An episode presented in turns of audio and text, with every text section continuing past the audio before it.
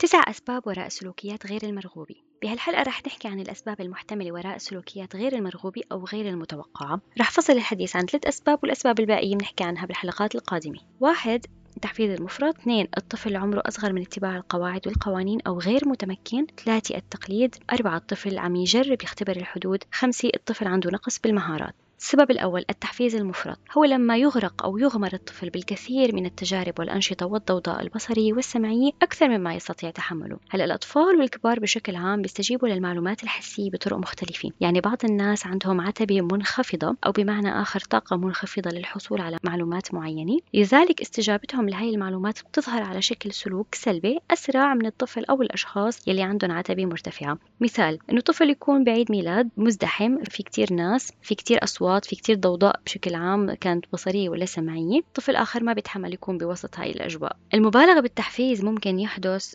بين فترة والتانية ولكن إذا كان كل يوم فالأفضل إنه نستشير أخصائي. خلونا نحكي هلأ عن علامات التحفيز. من عمر السنة ببين الطفل إنه مستاء ومتعب بيبكي كتير بيتحرك بطريقة متشنجة بيفرك بإيديه وبيركل وبيحاول يبعد وجهه عنك من عمر السنتين لأربع سنوات كمان الطفل بيبكي وبيكون غير قادر على وصف مشاعره وبصير عنده نوبات غضب وبيرفض يشارك بأنشطة. أطفال بعمر المدرسي بصيروا غريبين الأطوار بيعبروا عن استيائهم بسلوكيات مثل إنهم يوقعوا الأشياء على الأرض آه، بتشبث فيكي بتعاون أقل مع الطلبات اللي بتطلبيها وكمان بصير عندهم طلبات متزايدة على طلب المساعدة منك أثناء حل الواجبات أو أثناء القيام بالأعمال المنزلية اللي أساسا كان يسويها بكل سهولة. بكل بساطة الحل لهي المشكلة هو استراحة عقلية. الطفل من أول ما يولد من أول يوم بعمره بيحتاج لوقت رواء خلال اليوم لأنه بيكون عم يتعرض لكتير تجارب حسية بتخليه يكون متحفز زيادة عن اللزوم. فالاستراحة العقلية أو الاستراحة هيك بي بي أو خلينا نقول وقت رواء كفيل إنه يخلي الطفل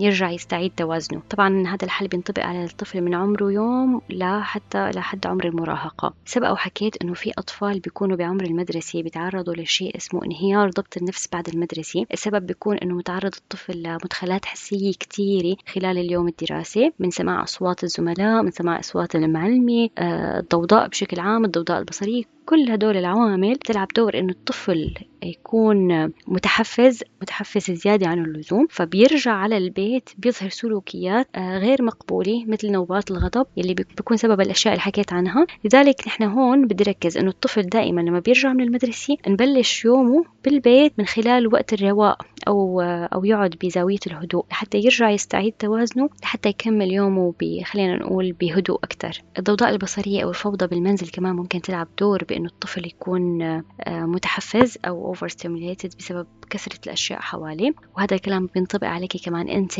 الفوضى المنزلية كمان ممكن أو الضوضاء المنزلية خلينا نقول ممكن تأثر عليك ويظهر هذا الشيء على شكل سلوكيات آه، الغضب. يعني ممكن أنت تكوني عم تشعري بالغضب بسبب الفوضى المنزلية أو بسبب أو بسبب الضوضاء المنزلية اللي حواليك.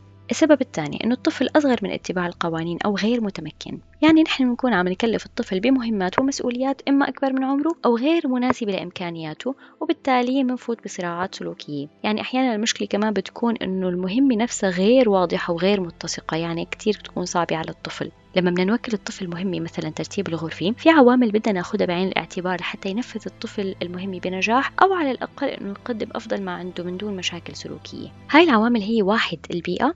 البيئة ضروري تكون مجهزة بشكل مناسب لعمر وإمكانيات الطفل. يعني نحن لما نطلب من الطفل مثلا ينظف الطاولة الطاولة لازم تكون على الأقل من مستوى طول الطفل والممسحة بيعرف وينها حتى يعرف من بده ياخذها ومن بده ولوين بده يرجعها اثنين المهمة تكون مقدمة بالتدريج ومدعمة بالتكرار والمساعدة عند اللزوم فقط بالإضافة إلى بعض التشجيع. طبعا التشجيع بيكون ممنهج مو بشكل عشوائي أو خلينا نقول إنه نحن بنكون عم نشجع الجهد ما بنشجع النتيجة. وما بننسى إنه كمان التعلم عملية تراكمية بتحتاج وقت لحتى نشوف النتائج. ثلاثة المهام ما لازم تكون عشوائية. يعني نحن بدنا نحط خطة أو هدف لمسؤولية أو مهمة محددة بالبيت وناخذ وقتنا لحتى ندرب الطفل عليها وناخذ وقتنا كمان لحتى الطفل يتدرب عليها. طبعا مثل ما حكيت هون الصبر بيكون كتير مفتاح أساسي بنجاح هاي العملية. بدنا نستنى على الطفل لحتى يتدرب لحتى نحن نوصل لمرحلة اسمها التمكن. يعني الطفل لحتى يصير متمكن بالمسؤولية أو المهمة الملقاة على عاتقه.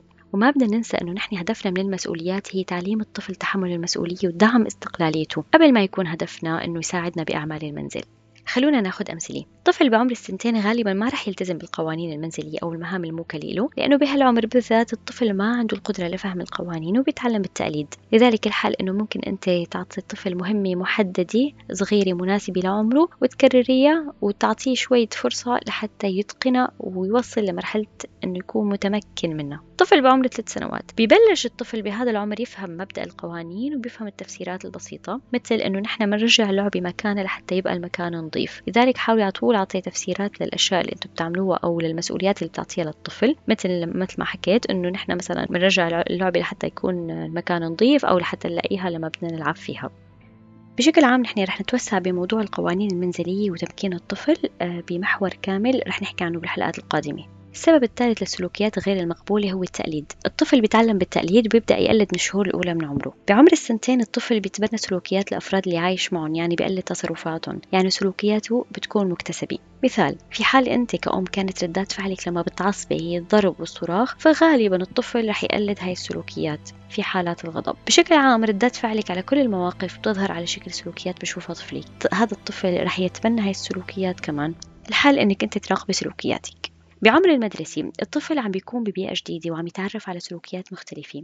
هاي السلوكيات بتكون من قبل الكادر التدريسي والزملاء. فممكن الطفل لما يظهر بالبيت سلوكيات غير متوقعة أو بتشوفيها لأول مرة ممكن تكون تقليد لأحد أصدقائه بالمدرسة أو تخيلي لما مجموعة من الأصدقاء يعني بيكون عم يجيب سلوكيات مختلفة من مختلف الأشخاص. الحل إنك ما تركزي على السلوك السيء أو إعطاء سلوك بديل. يعني مثلا إذا الطفل عم يضرب أخوه ممكن تقولي له ماما إيدنا بنستخدمها لاشياء مفيدة وأنا شايفة إنك معصب ممكن تفرغ غضبك بطريقة صحيحة مثل إنك ترسم. ممكن هذا الجواب تلاقيه أنت مثالي ولكن صدقيني مع الوقت رح ينفع ورح يتبنى الطفل هذا السلوك. الطفل كمان ممكن يتفوه بألفاظ غير لائقة. ممكن تتجاهليها إذا كانت غير مكررة أو غير مقصودة. أو ممكن تعطي الطفل بديل. ماما أنت قلت كلمة غير لائقة. لما بنعصب ممكن نعبر بطريقة ثانية مثل إنه نحن نقول أنا معصب. في حال كان الطفل كمان عم يقول كلمات هو ما معصب ولكن عم يلفظها وهي الكلمات غير لائقة ممكن تتجاهليها إذا ما تكررت أو ممكن تنبهيه بطريقة بدون ما تستعملي كلمة لا تقول أو جملة فيها أمر. دائما بدنا نحاول نستخدم الجملة الخبرية لما بدنا نحكي مع الطفل أو نعلمه سلوكيات صحيحة. مثل ماما هاي الكلمة غير لائقة.